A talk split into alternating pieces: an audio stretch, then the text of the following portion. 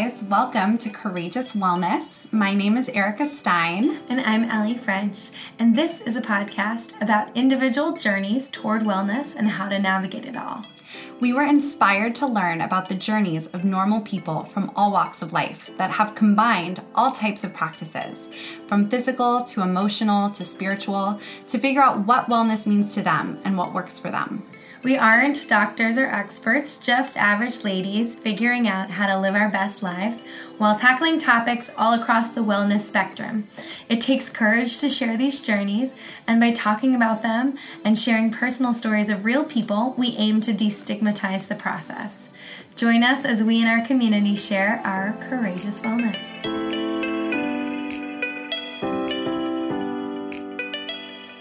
Hi, everyone. Welcome back to Courageous Wellness. This week, we have Genevieve Riutord, the Chief Development Officer of the Westside Food Bank, on the podcast. Genevieve was born in the Bronx, where she developed an appreciation for social services early in life due to her mother's efforts to find every possible program to lift the family out of poverty. In adulthood, while going through a divorce, Genevieve found herself food insecure and in need of assistance. Having experienced firsthand the terror of being unable to provide food for her children and the relief of finding a safety net in her time of need, reminded her of how crucial social service programs can be to people in times of crisis. This experience inspired her current hunger relief work. On this episode, we discuss her personal journey to the Westside Food Bank, how the food gets distributed and where it is sourced, their value on nutrition, and our own experiences with food insecurity.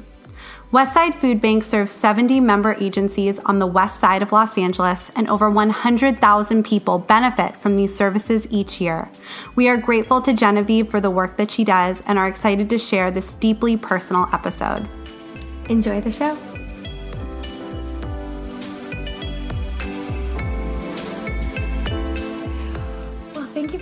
Us, Genevieve. It's absolutely my pleasure. So, to get started, can you tell um, our listeners a little bit about you, your background, and how that has led you into the current work that you do? So, I grew up in a low income neighborhood in the Bronx in New York City. My mom was pretty much a lifelong New Yorker. She was born in Puerto Rico but came to New York as a baby. Mm-hmm. And so she really knew the city and you know she was well educated but we didn't have a lot of money. And um, when she and my dad divorced she was on her own and a single mom. And we lived in a tenement apartment building and a fifth floor walk up and she was really good at accessing every kind of social service that was mm. available. Mm. So, as a child, without even really being aware of it, I benefited from food assistance. I benefited from after school play programs, um, scholarship programs, summer camp programs. Mm-hmm. Um, so I really had a very rich and full life. Mm-hmm. And it was because of the social service network that existed in New York City in the 1970s that was there for people like our family. Mm-hmm. And I really understood what that was like. And when I was very young, my, my mom was on food stamps. She wanted to be able to be home with me um, as a young child because she had worked all through my older and brother, older brother and sister's childhoods. And so we were on food stamps. And I remember, and back in those days, it was like, it was like this money that was colorful and it was really obvious. And, you know, I remember one day uh, we were at the checkout and she would have to very carefully tear out the food stamps on the perforation to pay for the, the groceries. And I said, you know, this takes so long. Why don't you do it ahead of time? Why don't you do it at home? And she said, well, one of the rules is that you have to do it in front of the cashier. And I didn't think anything about it. But looking back, I realized that that was just, you know, sort of one of many small indignities that mm-hmm. honest people that are low income have to endure to ensure that there isn't any fraud, which, you know, there's so little fraud in these types of programs. Um, but I, it was something that that really stuck with me because I thought, you know, it'd be so much faster if you just tore them out ahead of time and mm-hmm. had it mm-hmm. all ready. Um, and so that was really my background is recognizing that there is a social service safety net and that it's there for you if you need it. Mm-hmm. You know, and then I, I you know, I, I, grew up having a great education also because of a nonprofit organization that got me a scholarship to a great school. And, you know, later in life, I found myself married with two young children pregnant with a third, and in the process of getting a divorce. Mm. And I was terrified. I had been a stay at home mom for four years. We had a business, but um, I hadn't really worked professionally. And I didn't know what I was going to do. I was pregnant. I didn't think anyone was going to want to hire me. I didn't really have any, you know, recent work experience. And I needed that social safety net. And yeah. I remember what it was like to be that mother who was just terrified about how are my kids and I going to make it? How are we going to have enough food? How are we going to have a place to live? Mm. And it was a transitional period. And right. obviously I knew I was going to get through it and and once the divorce was complete, things would settle. But in the transition and especially feeling so vulnerable being pregnant and having two children under 5, in addition to that. Right. Um, it was really scary. And so I remember that terror. And then I remember the incredible sense of relief mm. knowing that there was a safety net and that it was there for me and that I could access benefits and I could get food. And there's something about that feeling of the cupboard going from empty to full that just gives you this incredible sense of relief and security because you look at those full cupboards and you know no matter what happens in the next week or two, we're going to eat. Right. And I'm not going to have to look at my kids and go, how are we going to eat? Whose house can I go to? You know, mm-hmm. what are we mm-hmm. going to do? And now that I work in food security, I love that I get to give that sense of relief to other mothers yeah. mm-hmm. and to other people who are, you know, through no fault of their own in almost every case, suffering from that fear yeah. And it's a terrifying fear because food is one of the most basic things we need. We need air, we need food, we need water. Like this yeah. are the basic things to survive. And when you don't have regular access to any of those, it's really terrifying. Yeah. So just knowing that I get to be every day a part of making that relief happen for other people and relieving other people, whether it's moms, dads, seniors, veterans, families, whomever, knowing that I get to help them at the very least have that security of knowing they're going to have food and not just food but good healthy food mm-hmm. it's a really rewarding feeling and also knowing that i get to be a conduit through which other people get to have that feeling mm-hmm. you know I, i've been working in fundraising for over 15 years and people think oh fundraising it must be so hard it's actually a joy mm. because other people who want to make a difference I get to help them make mm-hmm. a difference. And I love that. I love that I can be a way for people to realize their own sense of purpose and their own legacy and their own desire to be of service and to help them do it in a way that's going to be meaningful and impactful. So I love my job. I've been at the Westside Food Bank now for over 15 years. Wow. And again, the nonprofit world is a wonderful place to be. They took a chance on me, even though I didn't necessarily have all the right experience at the time, but I had a passion. Yeah. And I was a good writer, and they needed someone to write grant proposals. And I thought, well, I can do that. Mm. and then the next thing you know, I was able to use all my other skills in public relations, in event planning, in, you know, just connecting with people and networking. I just love people. And so over the years, I've been able to grow the organization from being less than a million dollar budget to now we're about two and a half million dollar budget. Almost all of our funding goes towards our impact, making sure that people have good, healthy food. And it's really rewarding. That's really, that's amazing. And I love hearing stories. You know, the podcast was born because of our own stories and our own health journeys. And I love when you hear stories of people's individual kind of struggles that turned into maybe it didn't create the passion for it, but it's given you so much context for the work that you do mm-hmm. because you understood firsthand the benefit of it.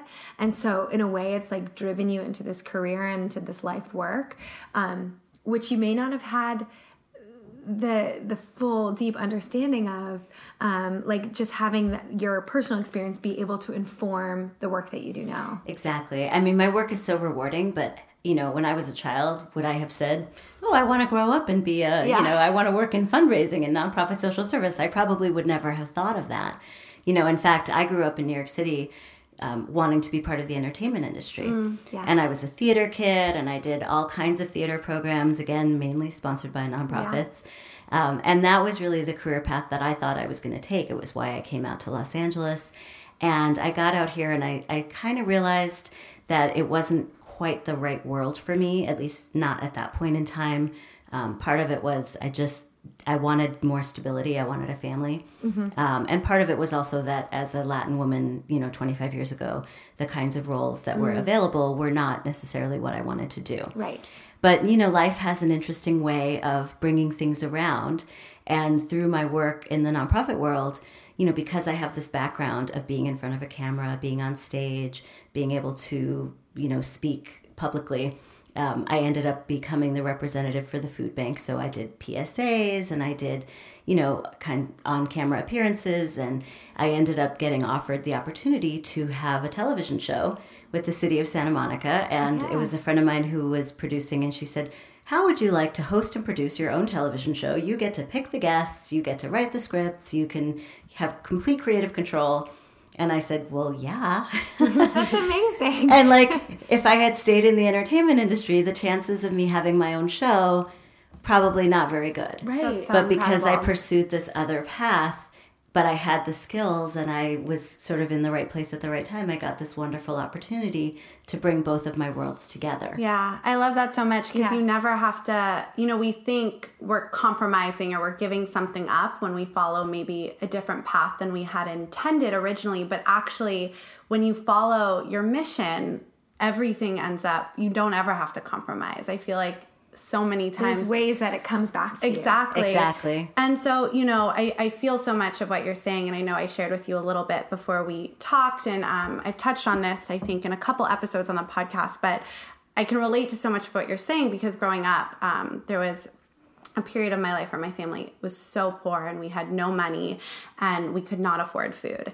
Um, I was on the free lunch program at school, and you know, all of my mom was working two jobs and all the money went to rent. And I remember, and I'm really lucky that it was just like it was a very short period of time, um, and I was very young, so I wasn't fully aware. Like similar to you, I, I also sure. did like free summer camps and different, you know, you're just you just don't fun. understand yeah. fully. But I do remember. Um, there was a time I love when you gave that example of like the empty cupboards and then all of a sudden they're full because that was what it was like. We met this woman.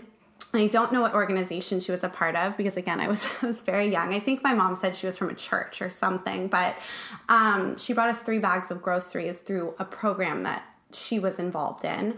And I, I remember I was like so excited because it was the fullest our cupboards had ever been, right? Like we went from you know, pretty empty cupboards. I think I talked on the episode that we ate a lot of fast food and dollar menu. So all of a sudden we had groceries in our house and we had snacks and it was so exciting. So, you know, I think the work you do is so amazing and so important because you never know. And it was just an isolated time in my life, but we went from having a lot to literally overnight having nothing, you know, mm-hmm. and then my parents were able to rebuild. But, you know, it's um it could really happen to, to anybody. anybody. It's not just whatever someone might think is somebody who needs assistance, right? It's really so amazing that these programs exist because you just never know what's going to happen in life. Yeah. Um, so with that, can you tell us for anybody who just does not know what is the Westside Food Bank and what do you guys do for others?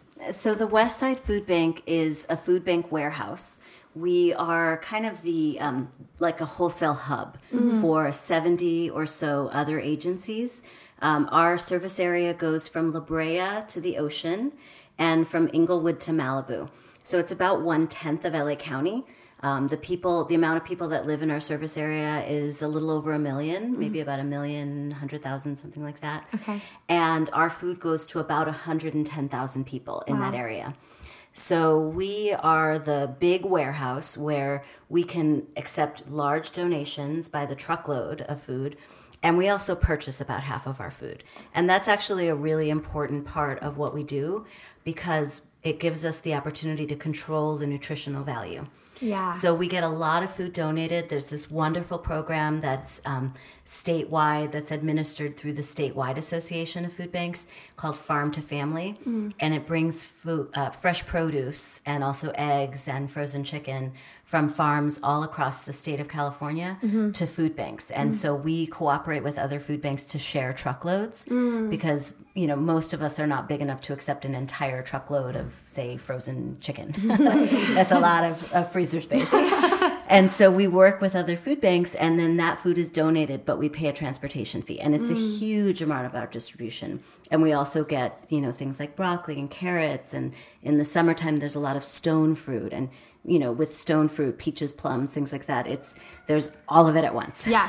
and so we are able to benefit from that Yeah. whenever there's either too much all at once or it's too ripe or Right. it's too big or too small or too ugly to go to the grocery store Mm. for whatever reason. We're able to get that. So does that mean you're taking food that would otherwise be food waste from a lot of those stores? Yes. Okay. So actually straight from the farm. So in some Oh. cases it's food that wouldn't even be harvested. Okay. Mm. And so because we're able to take all of that food, it's preventing a huge amount of food waste. Wow. And in our case, and we're probably one of the smaller food banks in the state, we take close to 2 million pounds of food Wow. that's donated from farms. That's amazing. That doesn't even get to the store because Doesn't of the way it the looks, store. or because it's like, you know, you said it all comes in one lump. For, if Right. it's a seasonal thing, for whatever reason too big too small too much um, not pretty enough and so we're able to take all of that really wonderful fresh food and distribute it but in some cases it doesn't always meet the full nutritional spectrum of what we're trying to provide so at our food bank we have a guarantee that at any given moment in time we'll always have at least let's say four different types of fresh vegetables and three mm-hmm. different types of fresh fruits. So whatever we don't get donated we make up for by by making food purchases on the wholesale market. Okay. and that's why a food bank exists. Is mm. because we can buy food by the truckload. Mm-hmm. And once you're buying food by the truckload that's as cheap as food is ever going to get. Right. Yeah. so we're buying from the same wholesalers that like Vons or Albertsons or Right. Ralph's major grocery chains purchase from food wholesalers. We also purchase from those same food wholesalers. And so we can see, we know what's coming. So we know, okay, if we're getting broccoli donated, but there's no carrots, then we'll buy carrots. Mm. Mm. Okay. So And you can you can pick and choose sort of to to have that sort of nutritional. Exactly. We want to make sure we always have some of the green vegetables, Yeah. some of the colored vegetables.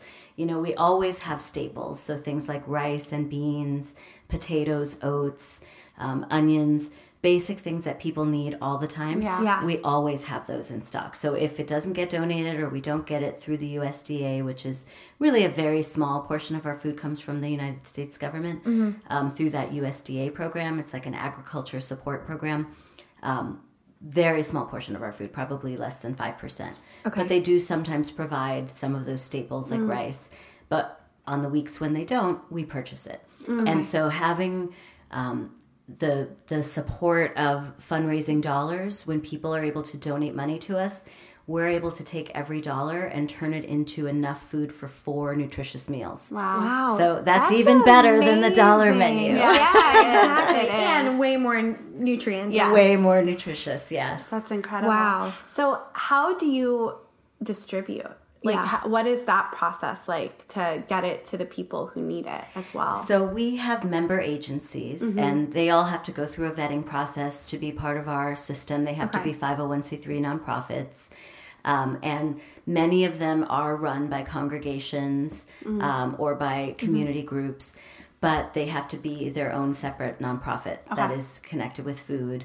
Um, there are other rules. For example, food cannot be connected with proselytizing. Mm-hmm. So, you know, there, Yeah. there should be no religious requirement in order, In to, order to receive receive. food. Okay. So even if it's a church or a temple that distributes the food, they have to distribute to anyone, regardless of Yeah, whether right. or not they're participants in the faith. my family that makes so much sense now because like i said i think we got it from a church Right. but where my we grew up practicing buddhism my parents practicing buddhism for 40 years we're not affiliated with any Right. church not even a buddhist temple like it's a lay organization so that ma- like hearing you i'm like oh that makes a lot of sense Right. this church Yeah. group gave us food Yeah. So those organizations, even if they're run by by a faith group, they exist to help the general public. Right. that's amazing And so our agencies, once they go through the process to become an agency, and most of our agencies have been with us for probably we we're around for 36 years. Okay. And most of our agencies have been with us for that long. You know, we've added some new ones along the way.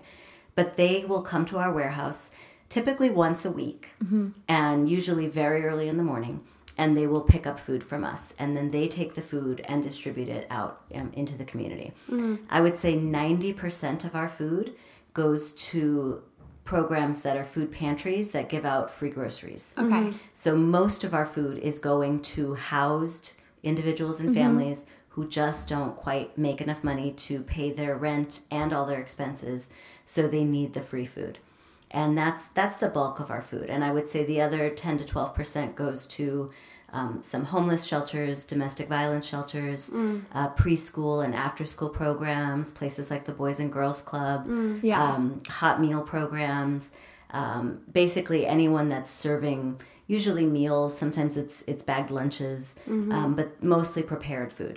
So that's a very small portion of our food. I think people tend to think, oh, food banks, that's for for homeless people.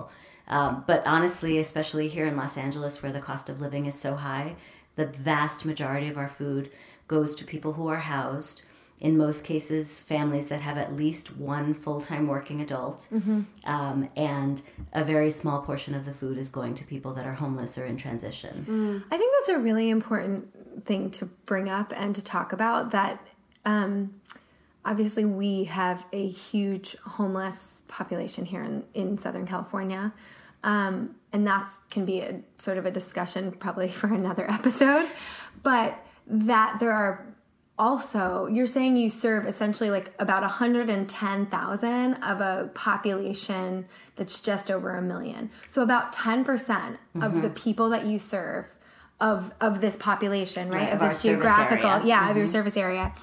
Um, and the majority of those people are ho- are housed Yes. but still need food Yeah. assistance. And I think that's something to like it's it's talked about less. Yeah. Right. Because it's less overt. It's less sort of apparent. You know, you drive down the street and you can see sort of the severity of the homeless population now and and that um issue, I guess. It's very obvious. It's very Yeah. obvious. But this, what you're talking about, is not obvious, but just as important that there are that many people living on the I don't know if I'm going to be able to feed my family Exactly. tonight. And that's literally the definition of food insecurity. Mm-hmm. Food insecurity means not having a consistent, regular access to enough healthy, nutritious food to meet your needs and your family's needs. Mm. And for us, you know, it's the homelessness crisis in Los Angeles is really escalating. Mm-hmm. Um, and the, the biggest part of it, unfortunately, are the people who are newly falling into homelessness. Mm-hmm. Um, thankfully, because of some of the bond measures that we've passed, we're starting to really make a dent in the long term homeless population. The people that have been chronically homeless for years, people who are dual diagnosed, people who have other issues as well and have been on the street for years. But we need additional support for the families that are living on the edge. And there's so mm-hmm. many. I mean you know I, there's like a national survey and i don't know the exact number but a huge proportion of people live one paycheck away from homelessness or crisis Right. you know who would not be able to for, afford a major health scare or the car breaking down. Mm-hmm. And so we really look at our food as homelessness prevention. Yeah. because when people are spending 50 60 in some cases 70% of their income just on their rent and to stay housed there really isn't a lot left over for healthy food and for childcare transportation medical care. So we really feel like if we can provide on a consistent basis fresh nutritious healthy food then that's one less thing that those families have to pay for Yeah. and they can use their resources to meet their other needs and ideally to stay housed because I know, I mean, I know from my own personal mm-hmm. experience. yeah. Every time you lose, a family loses an apartment, the next apartment is going to be more expensive. More expensive. expensive. Mm-hmm. Yeah. And the apartment that they left is going to be more expensive for the next family. Right. Mm-hmm. So if we can keep people in their housing, it's going to keep the cost of housing down overall and really reduce the homelessness crisis. And you know, I've been at the food bank for 15 years and there has been a, a really dramatic shift in the way that we provide service. Mm. Because when I first started, mostly the kinds of people that we were seeing at our pantries were really the lowest income people mm-hmm. and they were mostly visiting pantries when there was an emergency. The car broke down dad's back went out and he couldn't work for three weeks you know something happened and they needed some emergency food assistance and we saw that need growing at about 4% a year mm-hmm. And then 2008 happened. Right. Mm-hmm. And the financial crisis hit. And all of a sudden, people who had been our donors were needing help. People who never thought that they would need food assistance were finding themselves in that position because so many industries crashed and jobs were lost. And now, you know, over 10 years later, we see that the need has not gone down. So the need skyrocketed. It went to like, you know, an increase of 80 or 90%. It almost doubled Wow. after the financial crisis. And now what we find is that many people have regained employment, but they're not making as much as they used to. Mm-hmm. They don't have the same level of benefits and they need help more consistently. Mm-hmm. And so the burden became on us to really make sure that we were providing the most nutritious food. Yeah. Because if people are, are depending on you on a more regular basis, especially when it's children, you really want to make sure that they're getting the best range of nutrients. And also, the same people that access our food benefits are also the highest at risk for things like obesity, mm-hmm. diabetes, hypertension, some of those diet related illnesses Right. that can really be mitigated by a healthy diet. Mm. So let's talk about that a little bit because we're very passionate about this. And sort of like the more we dive into the wellness world and the, sort of like privilege of that community and the way that we can eat and the way, especially in Southern California, you have like literally anything at your fingertips. But there's also pockets a couple miles from where we're talking right now that are food deserts mm-hmm. and there's no access even if a family is um, receiving uh, food stamps of some kind or assistance of some kind what's available to buy with that too and um, And transportation. If you don't have a car, exactly. it's hard to get to those good markets. Right. Mm-hmm. And it's hard to bring fresh food home. It's true, and I know that sometimes the farmers market, like I know the Culver City Farmers Market, takes um, food stamps Mm-hmm. now, which is which is awesome. I don't know if it's more expensive to use them Mm-hmm. there than it is to go to like a bodega and get Doritos or soda. Mm-hmm. It's definitely better to go to the, the farmer's market. And in No, fact, I'm many it's- of the farmers markets Yeah. have a program where they not only accept the EBT card, which Yeah. is um, the CalFresh or Yes. food stamps benefit, but they will double the benefit. So great to know. So I'm they'll glad give- you, you made me an expert for that information. So folks that that um, that are receiving those benefits can typically go to the farmers market and get twice as much as we would get with our dollars, which is a wonderful program. That's yes, that's amazing. But I don't. That definitely doesn't exist everywhere. it doesn't exist everywhere. And oftentimes, communities only have access to um, really like food products, not even fresh Right. food, Processed food. processed foods that come in boxes. That and often it's more expensive. So if you're going to that corner bodega Right. versus a gross a big grocery store, um, that food is going to cost a third to fifty percent as much as it would cost in the Wow. grocery store. And so they've done studies that show that low income people tend to spend more money for Mm. the same products because they are they don't have access to the big grocery stores in many cases. so, and that's a transportation issue. It's a transportation issue. It's also a, a neighborhood issue. Mm-hmm, You know, there are certain neighborhoods where uh, businesses don't want to invest, and there's Yeah. a there's a, a an idea that those businesses and those neighborhoods don't won't support a, a business, Mm. and that really isn't the case. Yeah. But that's still something that that a lot of low income neighborhoods have to overcome. Okay. And in the meantime, you know, right here in Los Angeles, and this is what I tell people all the time, you know, right here in Los Angeles, right here in West Los Angeles, there are people who are food insecure. There are mm-hmm. children who are food insecure. And for those of us that are not food insecure, for those of us who know that every day, no matter what, we're going to have enough to eat and we're going to have great food, and maybe we have the privilege of going out to wonderful restaurants and eating some of the best cuisine in the world that we have access to Right. here in Los Angeles, we have a responsibility Yeah, absolutely. to make sure that everyone else and that our neighbors within one mile, two miles, five miles of where we live have enough to eat. And I think it's important to support food efforts globally, yeah. yeah. but it's also really important to support locally.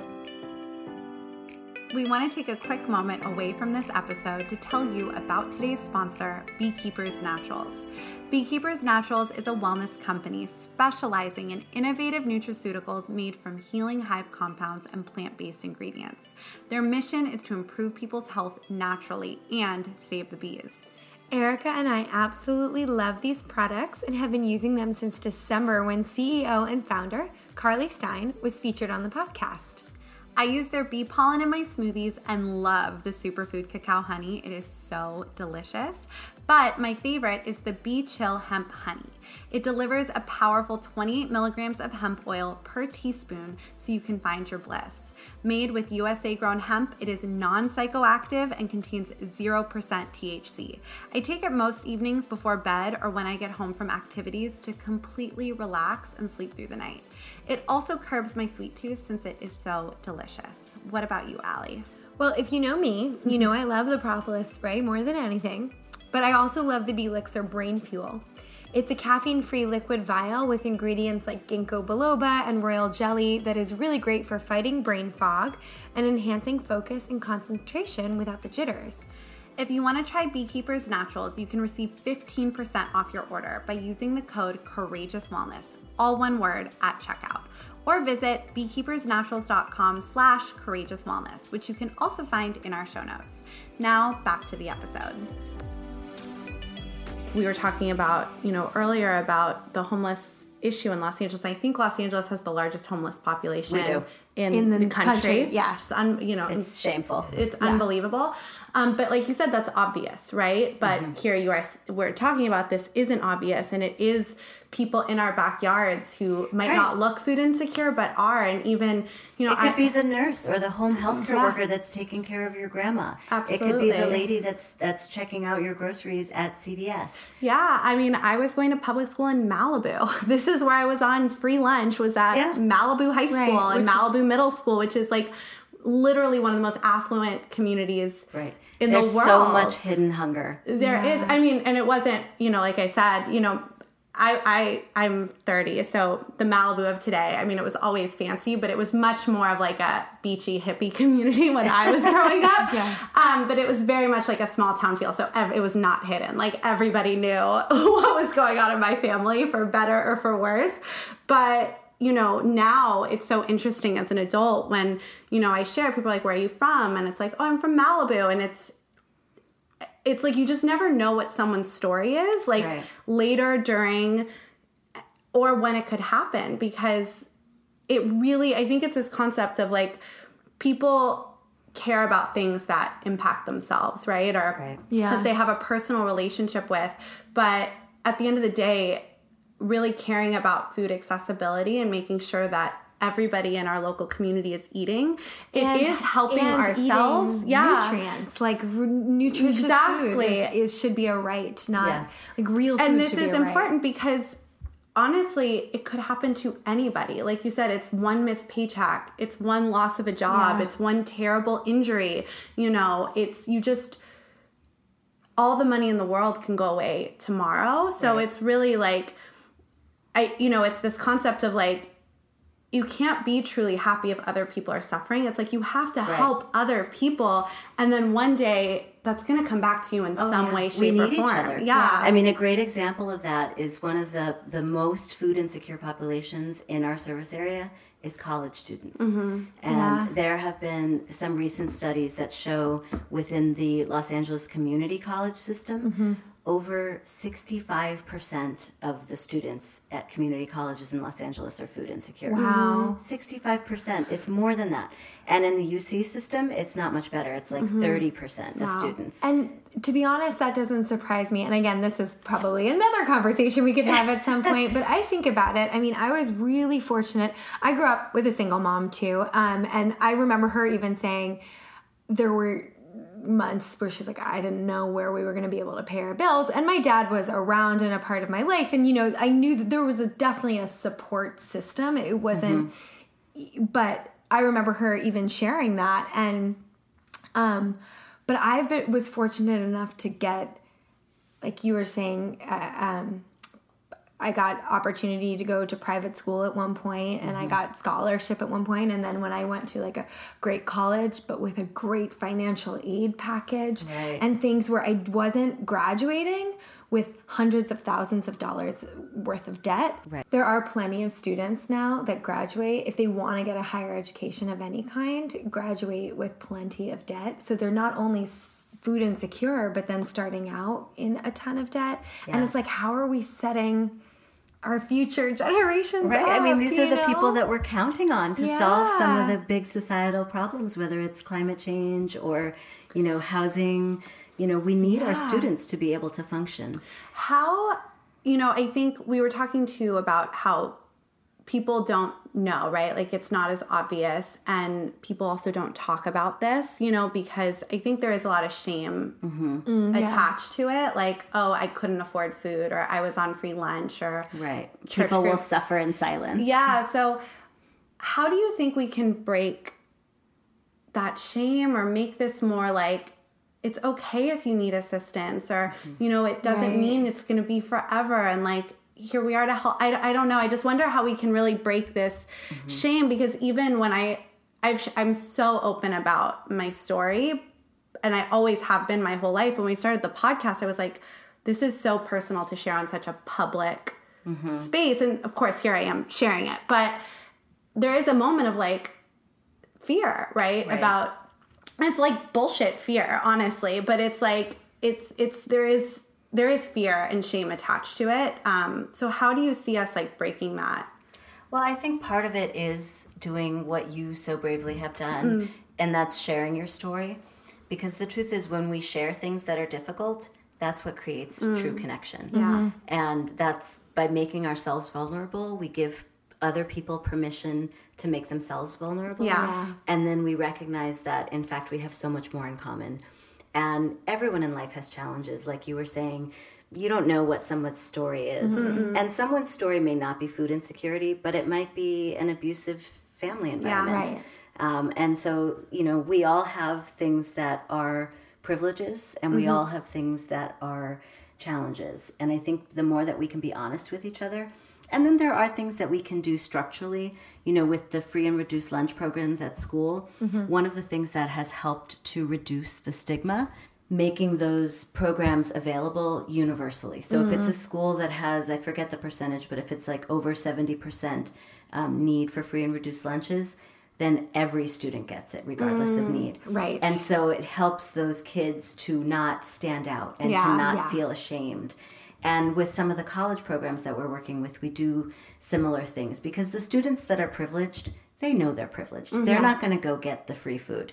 Right. You know, they don't need it, they don't want it, and they recognize it's not for them. Right. But when we make, you know, for example, we do a free farmers market program at Santa Monica College. Wow. And it's available to anyone, and you just have to be a student. But the, you know, the students, I mean, I have the administrators say to me, you know, we have some students that don't need this. They order, you know, meal delivery services. They're Right. fine. But the students that are willing to stand in line for an hour and get that fresh produce, they really need it. And I've had students tell me that this is the only fresh produce that they have access to in their week Mm. because they, you know, at a community college, they don't necessarily have meal programs like Right. they do at universities. Yeah. Um, and so by making it uh, available more broadly and reducing that stigma and, and making it easier for people to access benefits without standing out. I know at UCLA they mm-hmm. have what they call the food closet. Okay. And it's mostly word of mouth and there's no tracking. So mm-hmm. students can just come in, they can grab an orange or a banana, they can grab some, you know, pop top cans that they can heat up in the microwave or a mm-hmm. burrito or whatever it is. And they don't they don't have to apply, they don't have to sit down and be interviewed, they can just grab the food. And we do the same thing with veterans. So we have a veteran program mm-hmm. at the West LA VA campus. And once a week, every Thursday, so if you have any veterans that are mm, listening, yeah. Thursdays from 12 to 2, we're out there with our refrigerated van. And all you have to do is show a card that shows that you're a veteran, and no questions asked, you get a bag of groceries. Wow, And it's mostly fresh produce, but sometimes we'll add other things like granola bars or Yeah. some pantry staples. We also have a program at some of the elementary schools. So, actually, right here in Culver City, there are several high need schools within the Culver City Food District. Mm. And we wanted to make it accessible to parents because we know these are people who are working, in some cases, two or three jobs. Mm-hmm. And so, there's a farmer's market that's set up at drop off. So the parents come, they drop off their kids. They can do a quick run around the farmer's market, you know, quote unquote farmer's market. Right. And for free, shop for fresh vegetables, eggs, pantry staples, and they don't have to make a special trip. So we are doing everything we can to bring food to where people are Mm-hmm. because it makes it easier and it, people want to feel like they're a part of a community. Mm. Yeah. So if you can pick up food at your kid's school, that's a place that you feel a part of and Yeah, it's a c- right. connection. Whereas having to go to an outside food pantry where you don't know anyone can sometimes feel a little intimidating. Yeah. And particularly for um, uh, populations that are mixed status families who may not feel comfortable going to, you know, in many cases they don't know the Yeah. difference between what's a government agency and what's a private nonprofit, and there may be some fear. But they go to their kids' school every day. Yeah. Right. So that is a place where we know we can catch them and they feel safe and they can come and get food and there's no questions asked. It's just here we are, we're Yeah. here for you. And you know that those schools are 90% need. Yeah. So people are not going to stop. People who don't need it are going to run off and, and do their day. Right. That's so amazing, and I, I, I just think that's so incredible, and it makes it so. It's just it's such a beautiful thing that you're doing. Um, so I'd love to know, you know, what are some of the most challenging parts of your job? You know, like is there anything that are that you find like what have been the most challenging parts of your job, and then you know, I, I know we've touched on a lot of it, but what is the most rewarding part as well? Uh, well, I'll start with challenges so we can end with rewards. Yeah, sounds good. Um, I mean, I would say the biggest challenge, and this is probably true for anyone that works in the nonprofit world and particularly nonprofit social service, is that we just are under resourced. Yeah. And I think, you know, if, if I have one personal mission aside from feeding people, it's having people understand that the work that nonprofit organizations do is professional, highly skilled work. Mm-hmm. And it requires professional, highly skilled people. And the type of people that are attracted to this kind of work have a passion, mm-hmm. but just because you have a passion doesn't mean that you have to take a vow of poverty. Mm-hmm. right And I think that we are going to be more effective as a sector if we pay people appropriately, if we provide adequate benefits, if we recognize that we have to fund the whole program. So there's a lot of conversation now in the nonprofit world about full cost funding. So some people will say, well, I only want my dollar to go buy food. Mm. Well, that's okay. We need food, but we also need electricity. We also need mm-hmm. salaries. We also need, you know, trucks. We also need gas for those trucks. And so I really like to talk rather than about how much of your money goes to program, how much of your money goes to impact. And the mm. truth is, all of your money goes to impact. Right. Because when you are funding a nonprofit organization, you are funding the work that they do, and mm-hmm. you're funding the people that it takes to do that work, the equipment that it takes to do that work. And I would love to see all nonprofit organizations be better resourced and to have fewer restrictions on those resources. Mm-hmm. Because the truth is, we are professionals, we know what we're doing, and we do it with a whole lot of passion. So when we are entrusted to use the, the dollars that the public gives us in the way that we know is going to be the most impactful, mm-hmm. that's the most helpful thing. So, you know, I would love to have more people on our staff. you know, we're small and mighty. We have eight full time people and one part time person. And with just that amount of people, we're able to push out about 5 million pounds of food a year. Wow. So we all work really hard. Yeah. Um, and that's that's great, but I do think we could do more with more. Um, so that's one challenge is just feeling a little bit under resourced, um, and and also just the scope of the problem. Of Yeah. course. You know, I mean, I would love to be out of a job. I Right, would yeah. love for this problem to go away and for me to have to go find something else to do with my time because hunger has been solved. Yeah. Um, and but at the same time, we know that hunger isn't going to be solved, um, at least not anytime soon. Right. And so, you know, we even recognize that we recently went through strategic planning and we changed our mission statement to make the bold statement that it is our mission to end hunger in our Yes. community. Mm-hmm. And whatever that means. And ending hunger in our community might mean that we have to continue existing into perpetuity to be that organization that's helping to not only provide food, but to advocate for all of the systems. You know, because we can't do it alone. We're any Yeah. even the biggest food banks cannot do it without the support mm-hmm. of government. I mean, the, the CalFresh program can serve 10 times as many people as we can. Mm-hmm. So we have to make sure that we're also acting as advocates Right. for the greater system. and making sure that people have access to food, making sure that you know, I'm always happy when we lose a source of donation because they find a way to make that food more affordable. Because that means the system is working better. Yeah. So, you know, so those are some of the bigger challenges. And I think, you know, awareness and letting people know. I mean, I wish I had a big marketing budget and I could have ads on every bus and every street. Um, and so that's why we really rely on word of mouth and people being our ambassadors. And that's one of the greatest rewards is finding that people Yeah. do want to be our Yeah. ambassadors and people really do want to spread the word about the work that we do and they want to support us. And, you know, I always feel really confident that once people get involved with the West Side Food Bank, they will want to stay involved. Yes. You know, whether it's participating in our hunger walk that happens every fall or, um, you know, donating dollars and, and recognizing I may not have time to volunteer, but I know that if I give $5, that feeds 20 people. Wow. You know, where else can you do that? no, where no, that's like crazy because you know what? A cup of coffee costs five dollars, and mm-hmm. you can twenty Cup meals. of coffee in Los Angeles costs more than five dollars. Depends on where Depends you where you go.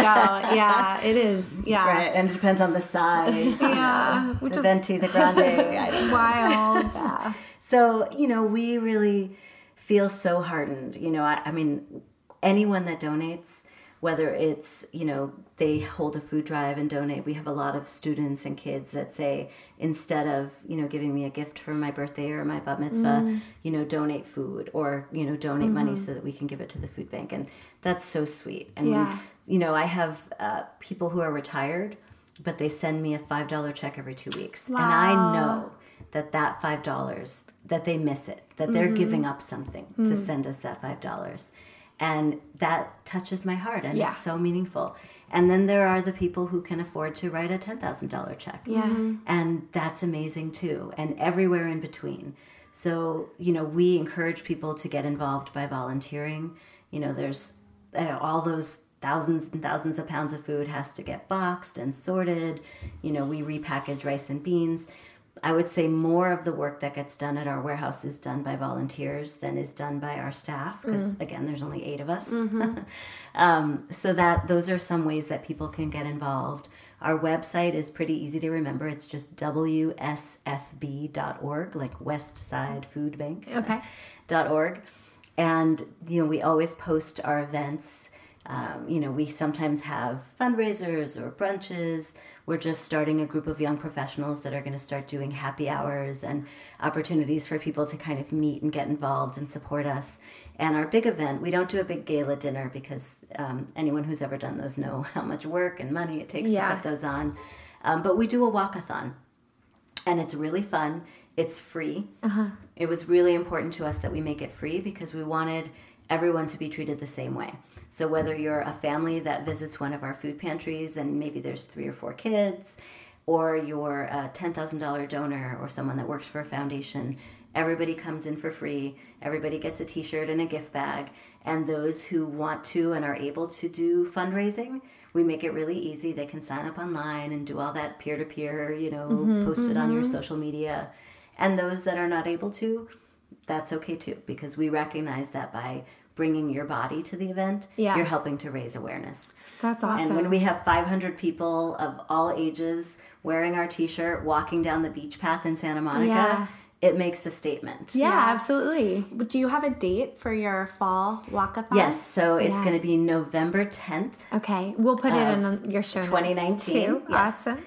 And you just go to our website, wsfb.org, and there's a link to sign up there. It, like I said, it's free, which even for me, when I was working, I have three children. Yeah, Yeah. of course. And some of these events, it costs $25, $30 per person. Right. I was like, I can't bring my kids to that. Yeah. Mm-hmm. So I wanted to make our event accessible. That's And amazing. It's, you know, one of the few free walkathons in Los Angeles. Wow. Well, you have so much enthusiasm about what you do, which I really love. You can see that you really care about it, and even though it's sol- it's working towards solving a problem that is is hard, I'm sure on a daily basis to see some of the you know some of the challenges that these families and individuals go through.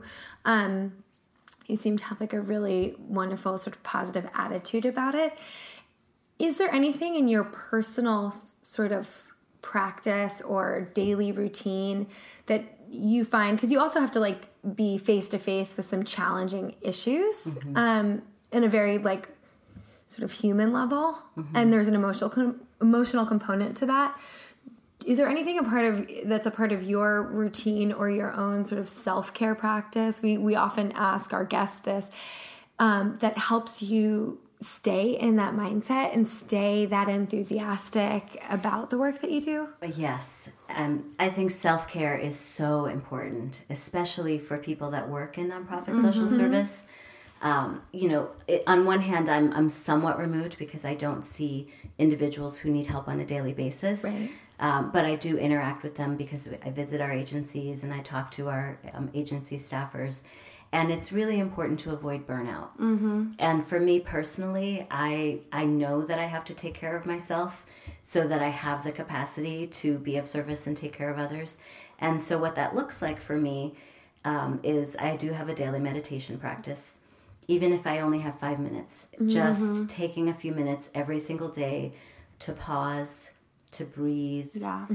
to let my mind be clear for a few minutes and to give myself that time, um, I think is really important. Um, I also do a quite a good bit of yoga because as a person who grew up being a dancer, I feel that one of the ways that I can relieve stress is by moving my body.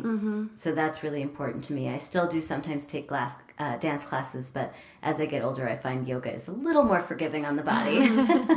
um, so that's really important. Getting out in nature. I love to hike. We live in this beautiful city that has so many hiking trails, and that's something that anyone can do for free. Yeah. You know, if, if you can get yourself there, you can hike.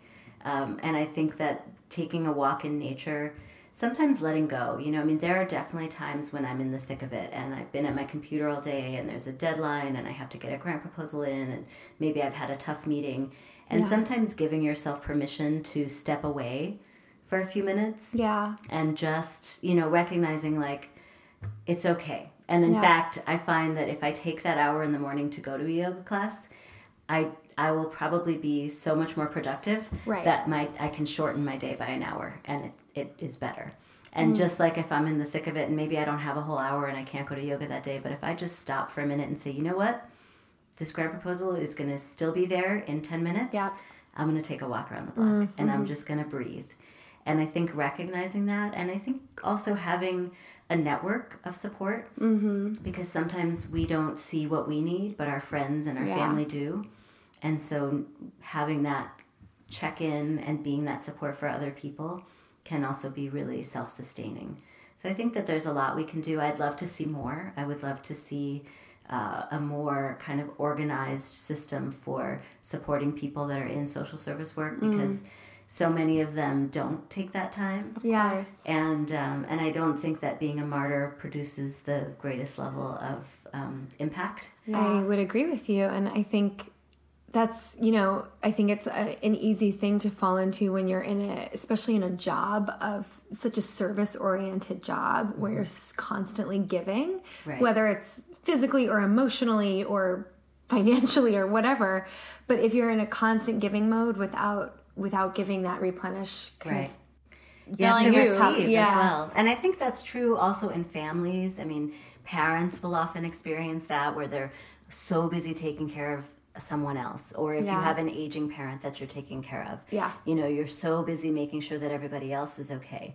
But it's so important to make sure that you're okay Mm-hmm. because that's really what makes it possible for certainly for me to Yeah. to take care of others, and it gives me energy. And so I know I you know I've just let go of the idea that taking time for myself is selfish. It's No, it's not. not. It's not. It's in fact the most generous thing that you can do Yeah. is to take time for yourself because in doing so it just makes you a better person. I mean, I remember when my kids were little and they would push me out the door. Mommy, go take dance class. Yeah. When you take dance class, you're nice mommy. when you don't dance, you're mean mommy. No, it's and so I think important. sometimes, you know, like, the kids recognizing that and giving me that space Yeah. really helped me to recognize that when I take care of myself and I engage in self care and I do my best to eat well and to listen to my body and and to you know recognize that I'm a whole human being. Right. I'm not just the person who raises money and I'm not just the person who's a mom. all of these things feed into each other. Yeah. You know, um, as we wrap up, we always ask our guests this question. And so, you know, throughout your journey and throughout your experience, have there been any books or anything you've read um, or anything you'd recommend that was really influential or important to you um, in the process? Oh my gosh, there have been so many. You can pick one or two if you want to. Um, I think I- I would say something that I think is really accessible to anyone.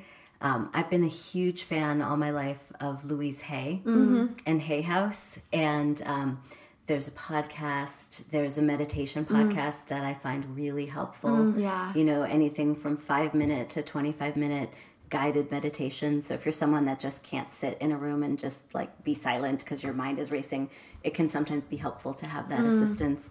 I would say any of the books that are published by Hay House are going to be helpful. Um, I really believe in positive affirmations.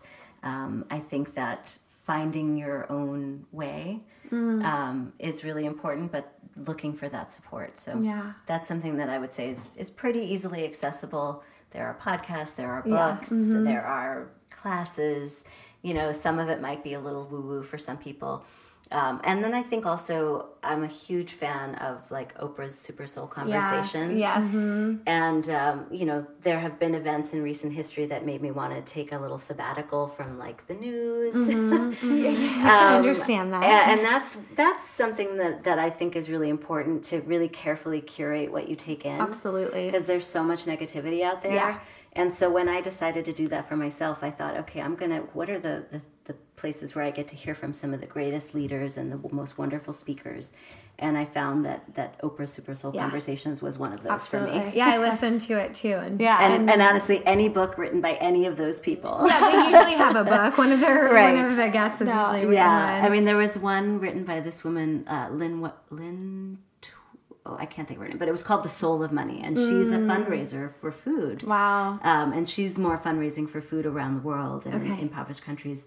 But it was so impactful, and how she really, she really informed my work mm-hmm. by making it so clear that money is just a vehicle for making things happen Yeah. yeah. and and it really helped to reinvigorate my own sense of purpose as a fundraiser because sometimes you can get a little lost in like oh i'm raising money i'm raising money i'm raising money i need your money i want your money but recognizing that actually it's not about the money Right. it's never about the money it's always about first of all a relationship and second of all how can i help you take this thing that you happen to have which Yeah. is money and use it to achieve what we all want which is a better world Absolutely. That's so beautiful. And um, I know you mentioned this earlier, but if anybody's interested in finding you and the work that you do and uh, Volunteering or donating. exactly, can you just say where on the web, besides the website, Mm-hmm. you said Sure. Westside Food Bank, WSFB.org. Dot org.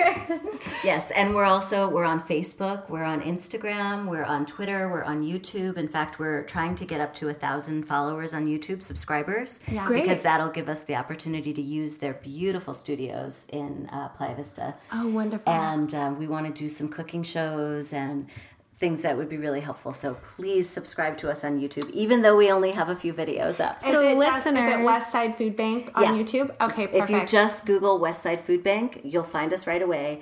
And if you search us on Facebook, we're Westside Food Bank. Instagram, it's Westside Food Bank. Uh, Twitter's the only one that's different. It's W Side Food Bank. okay. Okay, great. And all of this for everyone listening is linked in our show notes. So Yes. go look there and you can click And, subscribe to them on YouTube so that they can use the studios. Absolutely. Then we'll have some fabulous cooking shows for you. Yeah. Well, thank you so much for joining us. we, yeah, I just thank you. This was such an important conversation. So thank thank, you for having it. We really appreciate it. Thank you. I appreciate your interest. Thanks for tuning in to another episode of Courageous Wellness. Tune in every Wednesday for a new episode featuring a different guest each week. Subscribe, rate, and write us a nice review. And you can follow us on Instagram at Courageous Wellness. Until next week, I'm Allie. And I'm Erica, and we're Courageous Wellness.